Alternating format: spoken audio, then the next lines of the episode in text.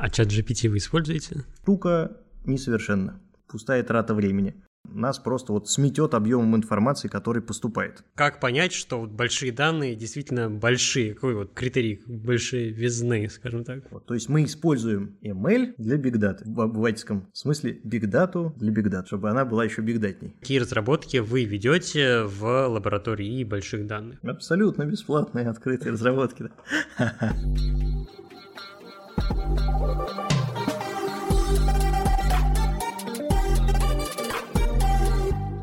Всем привет, с вами инженерный подкаст, меня зовут Никаноров Александр, и в ближайшие полчаса я вместе с вами буду погружаться в мир технологий.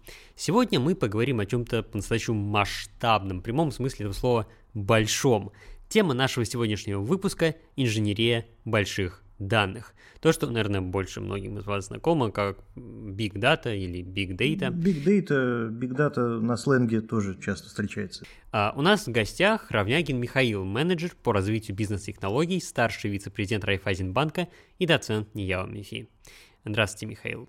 Приходится работать сразу на два фронта. Всех приветствую. Я, как человек, на самом деле, не очень близок к IT-технологиям, хотел начать, наверное, с такого вопроса а что вообще такое большие данные, ну и что такое инженерия больших данных? Есть классическое определение больших данных, 3V, это Variety, Velocity и Volume, то есть подразумевается, что большие данные обладают ну, определенным значимым объемом, volume, они накапливаются с достаточно приличной скоростью, velocity. это как раз velocity, да. И Variety говорит о том, что данные, они не всегда структурированы и в достаточной степени разнообразны. В отличие от там, классических подходов, реляционных баз данных, большие данные, их сложнее вот начинать обрабатывать, сложнее искать и применять к ним некие структуры. Классический 3V – это вот то, что везде, там, в любой книжке, статье про большие данные чаще всего упоминается. Вот.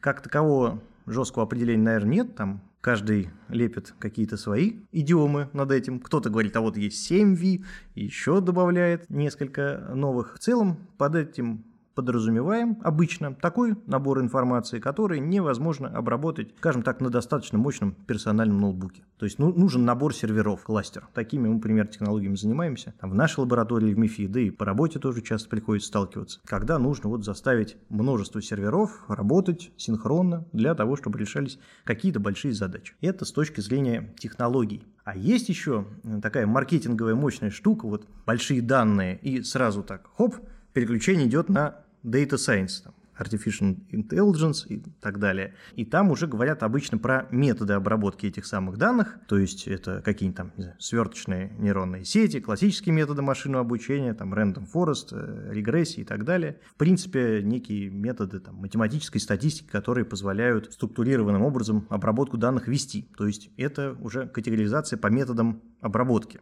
Тут в принципе, все эти программки можно запускать как на маленьком ноутбуке, так и на большом объеме вычислительных серверов.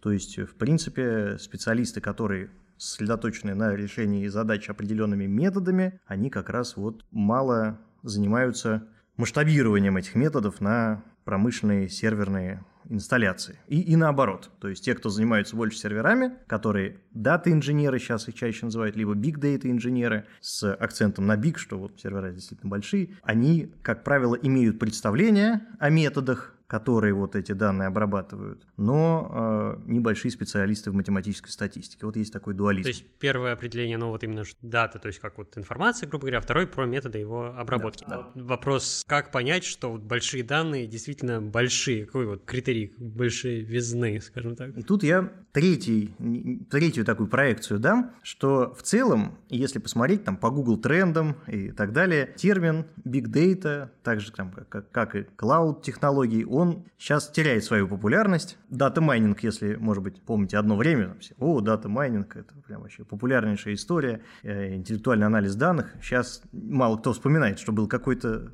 дата майнинг. Поэтому в целом big data инженеры теперь называются просто инженеры, то есть инженер, которому нужно обрабатывать данные, столько данных, сколько необходимо. И, как правило, когда говорят, что вот это вот специалист по обработке больших данных или просто дата-инженер, подразумевается некий стек технологий конкретный, с которым он работает. То есть мы понимаем, что перед нами там человек, который знает Hadoop, который знает там Apache Spark. И вот с ним уже есть о чем поговорить. Про параллелизм, про пропускную способность и всякое такое. А в каких отраслях сегодня используют большие данные? В принципе, повсеместно. Если мы говорим про то, что данные имеют там разный объем, но при этом различную степень значимости. То есть можно, например, взять в рассмотрение систему мониторинга. Вот у нас есть там 5000 серверов. С каждого хотя бы по три метрики собирать. Процессор, там, память и э, какая-нибудь э, SSD-диски, объем. Мы уже можем собирать эти метрики достаточно часто, и тогда нас просто вот сметет объемом информации, который поступает к обработке. Но ценность этой информации, возможно, будет невелика. То есть, скорее всего, надо сначала сделать какие-нибудь предварительные агрегации и э, потом, потом уже вот с этими агрегатами как- как-то жить, как-то работать, делать некоторые выводы из этих агрегатов. Например, о состоянии серверов, там, не знаю, вот, нормальности распределения температуры в дата-центре и так далее. То есть вот вроде бы есть данные, и они нам помогают в какой-то даже такой вот железячной области, как надежность серверов в дата-центре. Это одна ситуация. Вторая ситуация. Данные банковских транзакций. Их по сравнению с метриками не так много, денег у людей несколько меньше, чем метрик на серверах. В таком случае нам важно, чтобы данные обрабатывались моментально, то есть транзакцию совершили, и сразу это, например, каким-то образом отразилось на показателях банка. Мы там понимаем, банк стабилен, нестабилен, там вот как, как, как это влияет на плаву, не на плаву, куда идем, выручка растет, не растет. Вот, то есть данных меньше, ценность они имеют большую, и в целом и ту, и другую задачу решает, как правило, инженер, который владеет одинаковым стеком технологий для решения этой задачи. То есть за счет этого как раз человек, владеющий стеком технологии обработки больших данных, он найдет себе применение и в там, мониторинге метрик серверов, и в банковской области, и в научной какой-нибудь э, области, связанной там с поиском там, внеземных цивилизаций. Интересный один из первых как раз приемов, примеров применения Хадупа это вот э, газета New York Times уходила в веб там, в 2007 году, как-то так. То есть им нужно было отсканировать гигантский объем своих там публикаций. И вот даже в такой задаче, как массовое сканирование публикаций за предыдущие годы, их обработка, распознавание текста, индексация и выкладка на сайте, вот это было одно из первых применений Hadoop, технологии, которая лежит в основе всего современного Big Data стека. То есть, казалось бы, ну, вообще, где, где New York Times и где Big Data? Вот. А что такое Hadoop? А вообще первый раз слышу об этом Тут слове. вот нужно, да, дать некоторые пояснения. Значит, вот тот самый стек технологический, которым пользуются специалисты по большим данным, что он из себя представляет. Это некие программы или программные каркасы, которые позволяют для программиста упростить работу с данными. Задача, например, параллельной обработки данных – это достаточно сложная задача. Мы сейчас говорим про вот эти вот методы, которые вот во втором определении были. Да, да, да, да, да. В, в частности, чтобы такой метод реализовать, какой-нибудь там метод К средних, не знаю, надо, условно говоря, там взять весь э, набор точек, заняться их там обработкой.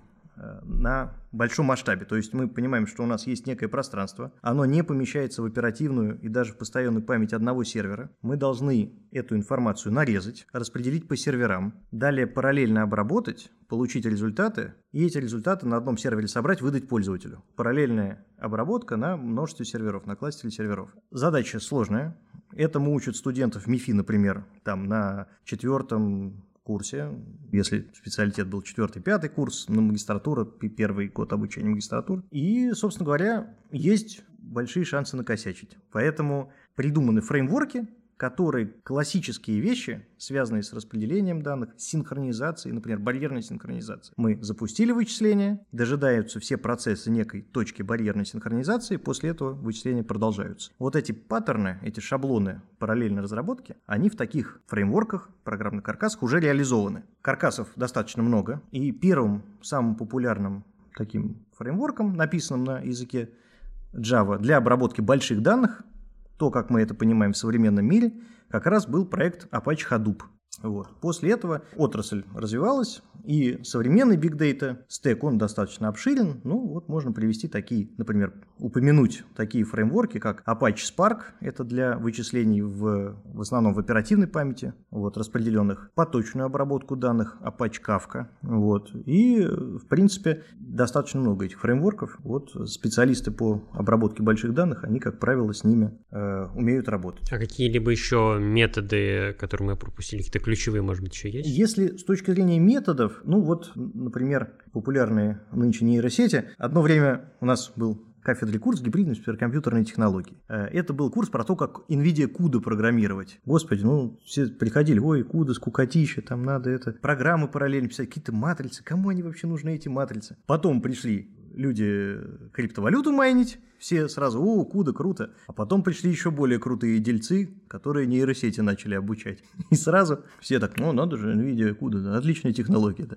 Вот, э, вот как раз есть, наверное, на слуху такая э, популярный фреймворк для обучения нейросетей TensorFlow.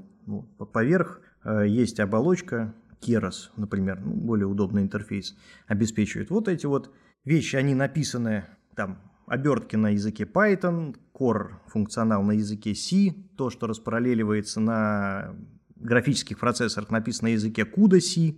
То есть, в принципе, э, человек, который занимается обработкой больших данных с применением глубокого обучения, э, deep learning, нейросети, он, как правило, использует, например, технологию TensorFlow и запускает обучение нейросети и ее применение либо на одном компьютере, оснащенном, например, может как быть оснащен, так и не оснащен видеокарточкой от NVIDIA, так и этот же фреймворк можно запускать в распределенном режиме на большом кластере машин. То есть в этом случае мы говорим, что метод анализа данных – это нейросети, условно говоря, различные виды. Вот. А реализация, технологическая стек – это библиотека TensorFlow поверх вот серверов, оснащенных графическим ускорителем. Вот опять такой дуализм. То есть есть метод, решает определенную задачу, картинки категоризовать, например, и есть технологии, как это сделано реально в железе. Вот наша лаборатория занимается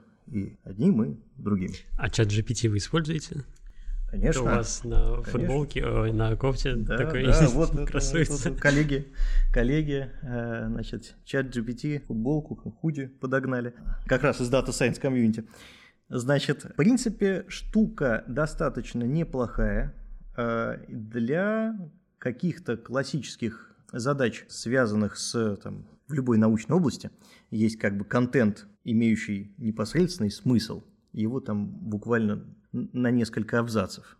А есть вот вода, там, что исследовали, подводка, там еще что-то.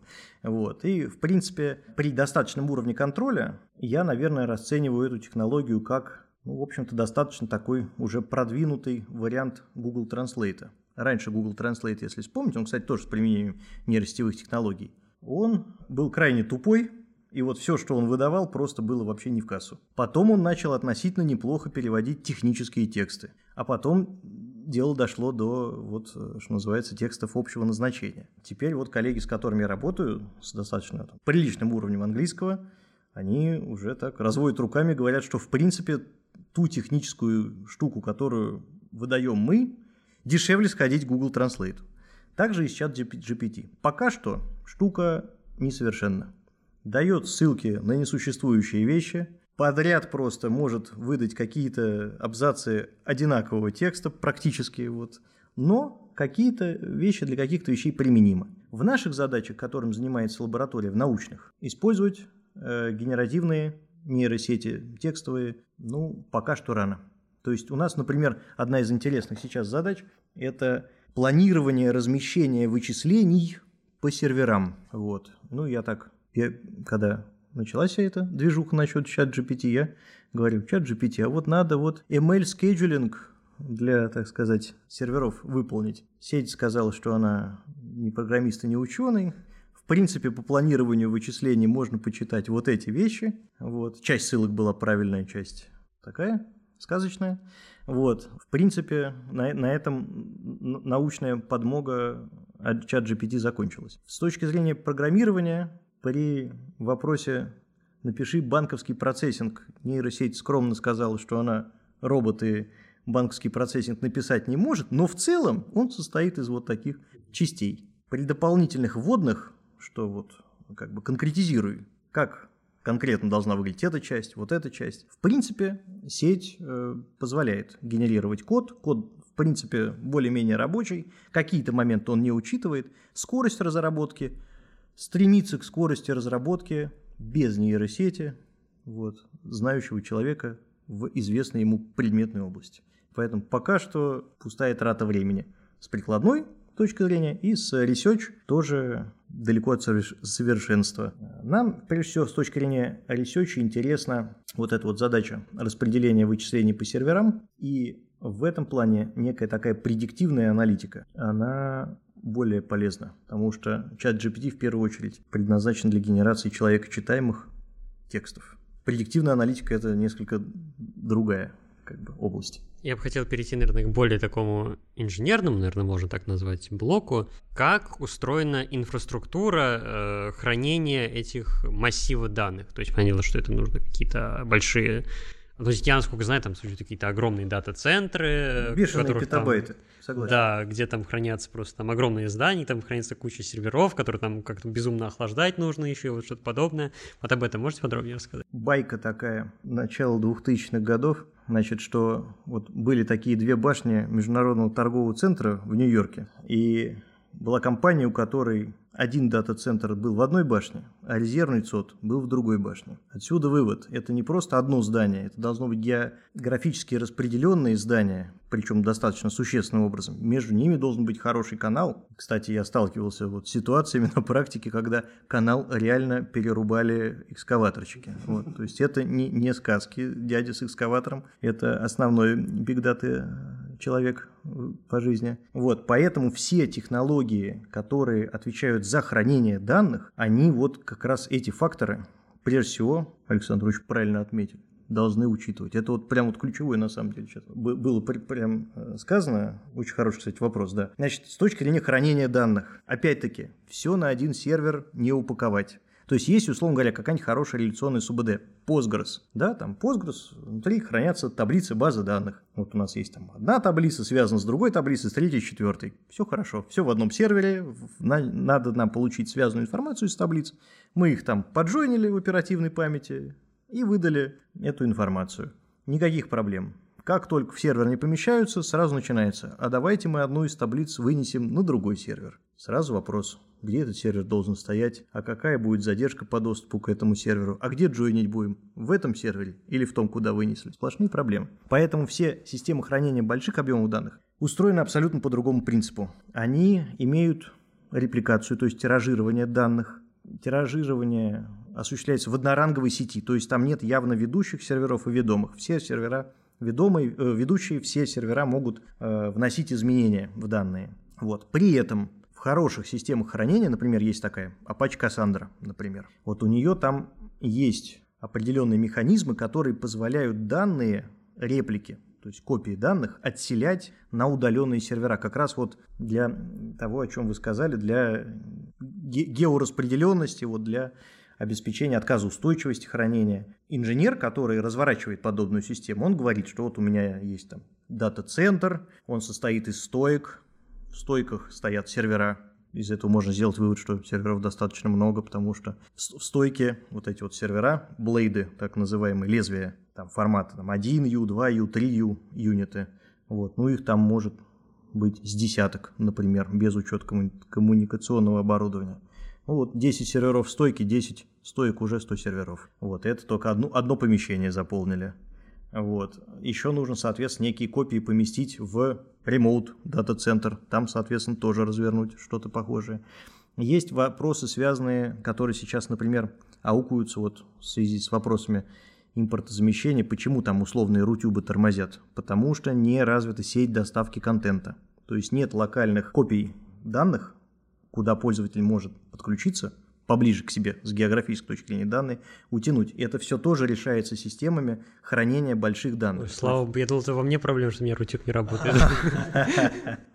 Вот, ну, в общем, это на самом деле технологически очень такая область крутая. Там есть вопросы и надежности хранения данных, и поиска данных, и индексирования данных, потому что, ну, чтобы скачать информацию, нужно понять, а какой ключ, по, по, по которому мы будем искать инф, эту информацию.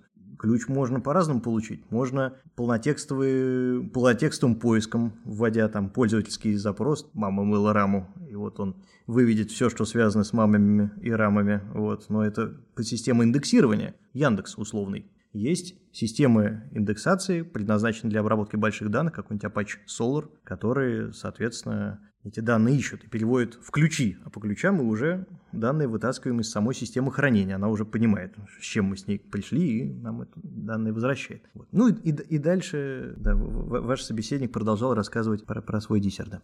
А вот у меня такой дебильный вопрос, наверное, ну, я, я как уже сказал, не очень хорошо там понимаю.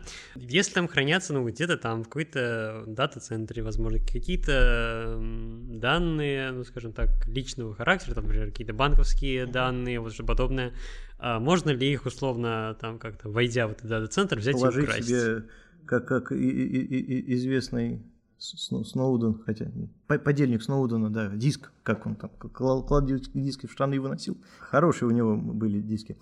Э, значит, в принципе, это зависит от инженеров, которые систему разворачивали. Потому что во многих системах хранения есть такой механизм, во всех по-разному реализован, но в целом называется так обычно – Transparent Data Encryption, то есть прозрачное шифрование данных, прозрачное для пользователя. Пользователь сохраняет, например, свои персональные данные, данные шифруются и на диске хранятся в зашифрованном виде, условно на диске.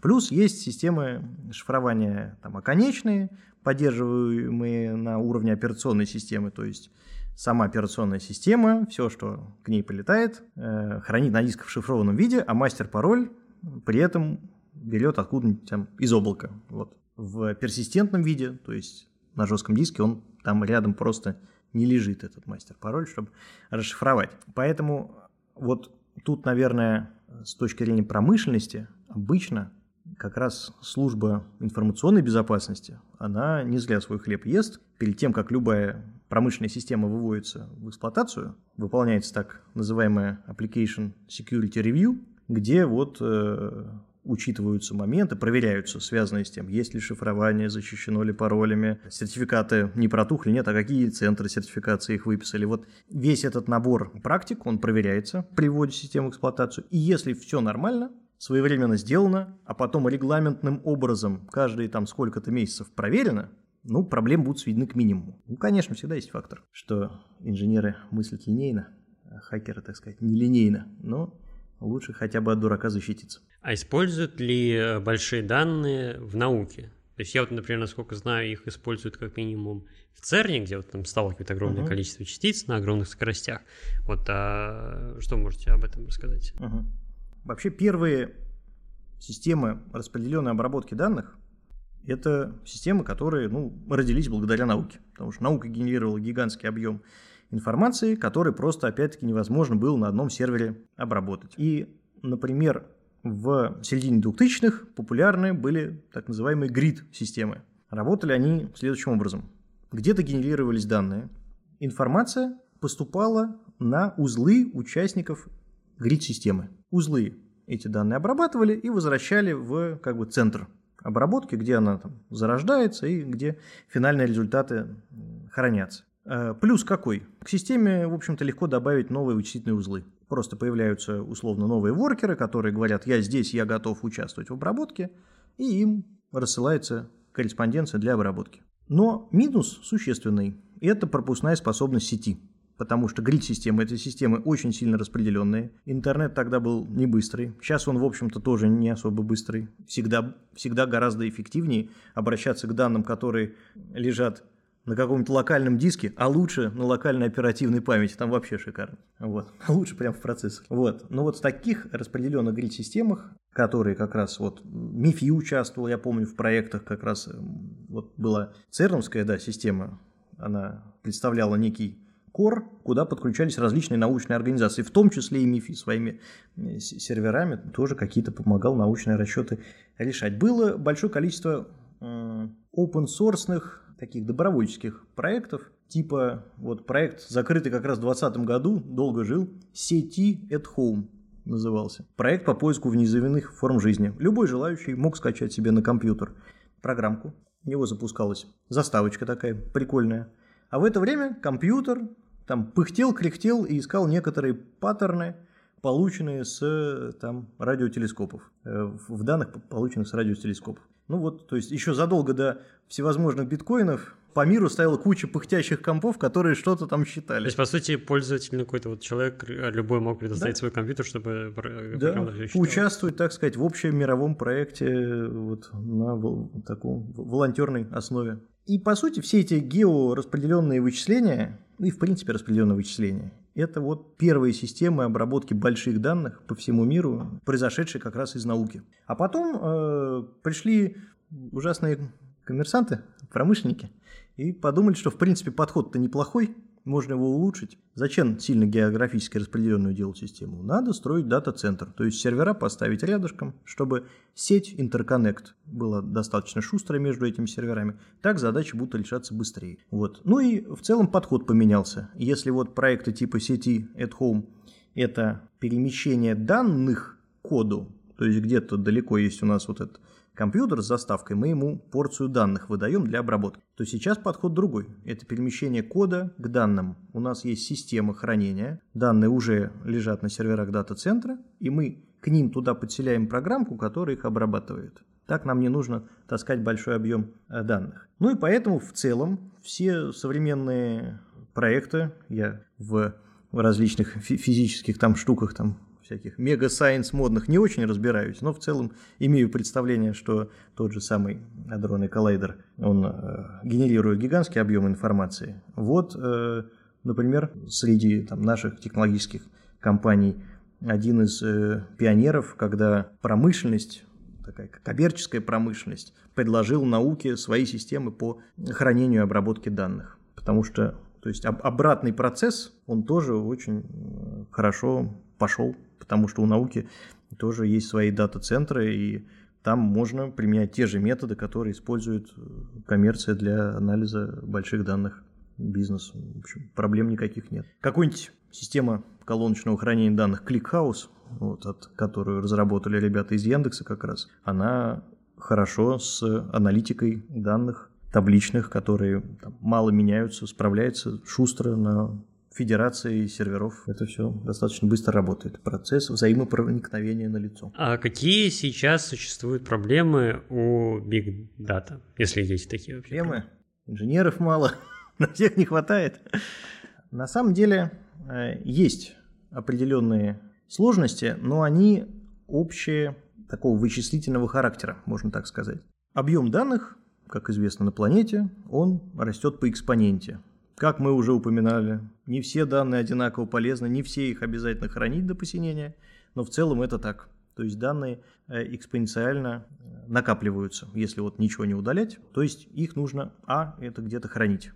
Упаковывать, условно говоря, в кремний, в магнитные диски, вот где-то это, физически все это нужно пристраивать. Вот, это раз их нужно успевать обрабатывать. То есть процессоры и оперативная память должны быть достаточно быстрые, чтобы с этой обработкой справляться. И вот тут мы концептуально, фундаментальным образом упираемся в закон Мура. Потому что данные-то растут экспоненциально, проблем нет. А вот закон Мура, он уже в последнее время выполняется не самым стабильным образом. А можете напомнить, что такое закон Мура? Да, э, это очень простая вещь эмпирическим образом, вот, кстати, Гордон Мур, Царство Небесное, недавно умер, хороший был руководитель компании Intel, вот, вот эмпирическим образом он постулировал то, что количество транзисторов удваивается на кристаллах. То есть, если вот у нас есть какой-нибудь Intel какого-нибудь там 2020 года, то выходит там в 2022 году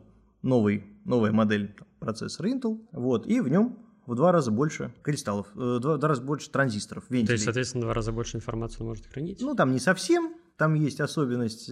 Но, но в принципе есть вот этот вот рост. То, что он же эмпирический закон, он не сразу появился. То есть, условно говоря, корпорация Intel начала штамповать процессоры, делала это десятками лет. И в целом выяснилось то, что там, условно говоря, каждые два года количество транзисторов удваивается, а там производительность возрастает в полтора раза. И вся отрасль на это ориентировалась. Отрасль знала, что ну, через два года мы, в принципе, выпуская тот же объем процессоров, будем обрабатывать полтора раза больше данных. Либо мы можем увеличить объем и обрабатывать кратно больше данных. Вот, объем выпуска увеличить. А сейчас это не всегда работает, потому что технологические нормы они уже такие, что 3-4 нанометра выпускать такие камни технологически сложно. Там токи утечки, что угодно. В принципе, большое количество брака. То есть это невыгодно э, выпускать на заводах такие процессоры. И чем дальше, тем невыгоднее. То есть чем техпроцесс меньше, там будет 1 нанометр, там появятся свои какие-то проблемы, связанные с физикой работы транзистора. И поэтому промышленность уже начинает отставать, а потребность все еще есть. То есть количество людей, генерирующих свои видео, фото, медицинские данные, данные системы мониторинга, там, спутников, чего угодно, все такое же, и объем данных растет, а промышленность, она такой объем выпустить не может по разным причинам. Коммерчески невыгодно, уперлись физические какие-то нормы. Я слышал, там в принципе, проблем с полупроводниками сейчас. Ну, это еще пандемия, по-моему, тоже сказал. Да, кризисы какие-то, да. вол- волнообразные проблемы, да. Вот. И поэтому для разработчиков Big Data систем вызов достаточно существенный. То есть нужно упаковать все то, что мы привыкли делать на не упираясь никак в нехватку э, там, электронной компонентной базы, вот нужно теперь все то же самое упаковать на имеющиеся мощности. А это значит, что Алгоритмы должны быть более совершенными, код должен быть более качественным, который пишется, и хотя бы вот на этом выехать какое-то время, продержаться. Что будет потом, никто не знает. Но я думаю, лет 15 у нас еще есть. Вот, несмотря на то, что никто не знает, что будет в будущем, такой вопрос. А, ну вот, кроме того, что мы уже выяснили, там, то, что нужно упаковать большие данные в меньший, скажем так, объем, грубо говоря, да, какие еще есть перспективы, что еще, ну, скажем так, требует развития вот в этой отрасли? Что, ну, скажем так, наши шаги в будущем? для э, улучшения этой технологии. Наши шаги в будущем отбирать светлые умы и внедрять их э, наработки. Одна небезызвестная китайская компания, которая до сих пор еще имеет свои research подразделения в России и достаточно успешно работает над своими облачными продуктами, она очень известна.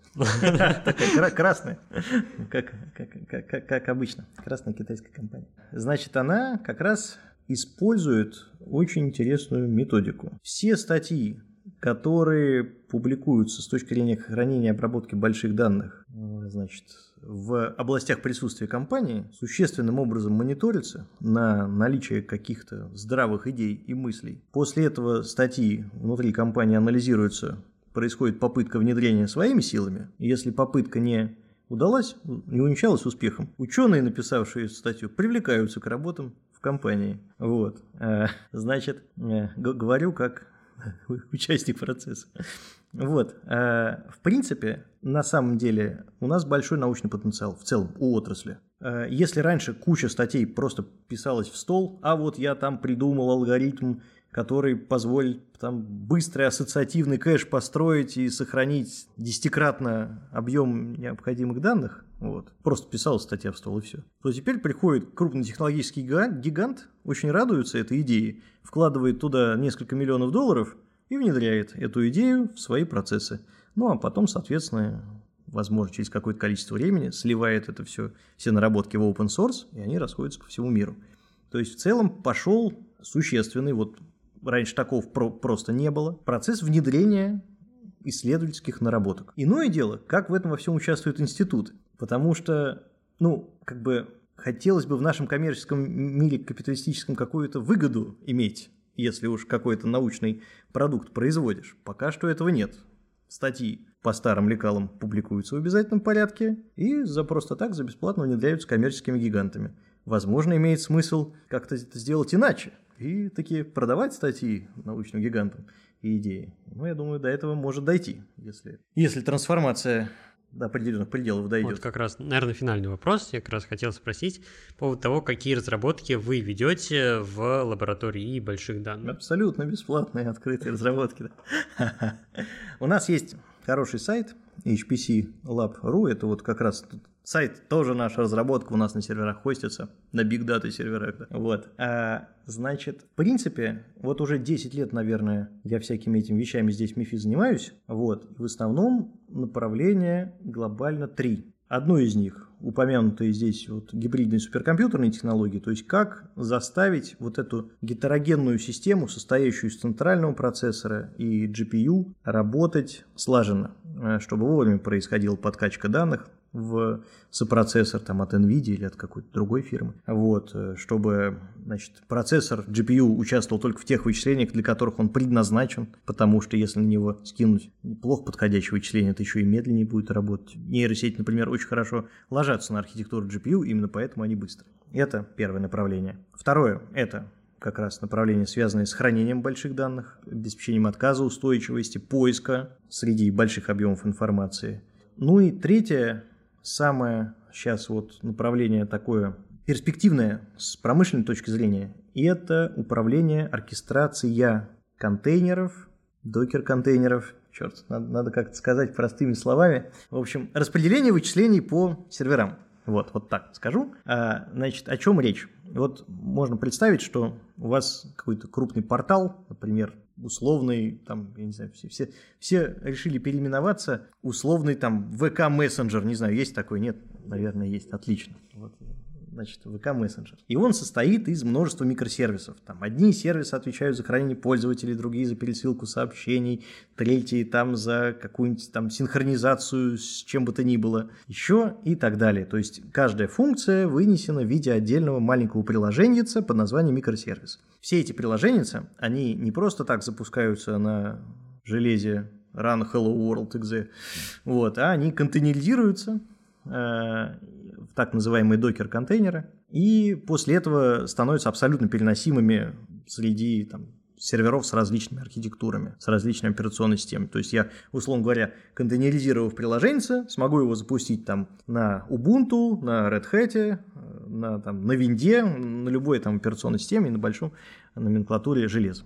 Вот. Работают эти контейнеры внутри так называемых облачных PaaS серверов. PaaS Platform as a Service. Это такой вот облачный сервис, который умеет эти контейнеры запускать, распределять по узлам, ну и останавливать, если они нам больше не нужны. Нынешнее поколение вот этих PaaS-оркестраторов э, работают примитивным образом, распределяя контейнеры, ну, просто условно там, равномерно по узлам. Но ведь есть же масса других аспектов. Например, некоторые микросервисы общаются друг с другом часто – некоторые реже. Некоторые, работая, мешают другим, и наоборот. Какие-то можно совмещать. И вот мы в нашей лаборатории применяем методы машинного обучения для того, чтобы кластеризовать, выявить зависимости среди этих микросервисов, подселить их на узлы кластера, пас кластера таким образом, чтобы они не только там не мешали друг другу, но еще и желательно помогали. Вот, то есть мы используем ML для бигдаты в обывательском смысле бигдату для бигдаты, чтобы она была еще бигдатней. Как- как-то так. Вот это самая, как бы, такая сейчас основная история. Для бизнеса тоже очень прозрачная. То есть, условно говоря, можешь прийти в компанию и сказать, у вас есть Kubernetes с докером? Они говорят, есть. Практически в каждой компании есть Kubernetes с докером. Вот. И сказать, вот хотите, мы вам 10% сэкономим на инфраструктуре. Ну и компания берет дальше калькулятор и считает, что у нее тратится там 10 миллионов в год на инфраструктуру, вот можно 1 миллион просто выкинуть. Просто со софтверными методами, нажав кнопку, ничего не докупая и ничего не делая. Вот, вот мы хотим такое решение под ключ сделать, ну и попробовать немножко попродавать. Ну, на этом, я думаю, мы будем заканчивать. Спасибо большое, что пришли к нам в гости, было очень интересно. Интересно и непонятно. Спасибо, что позвали. Да нет, что... Даже я, человек довольно далекий до этого, вроде бы все более-менее понял. Спасибо. Спасибо большое. Всем хорошего дня, недели и тому подобного.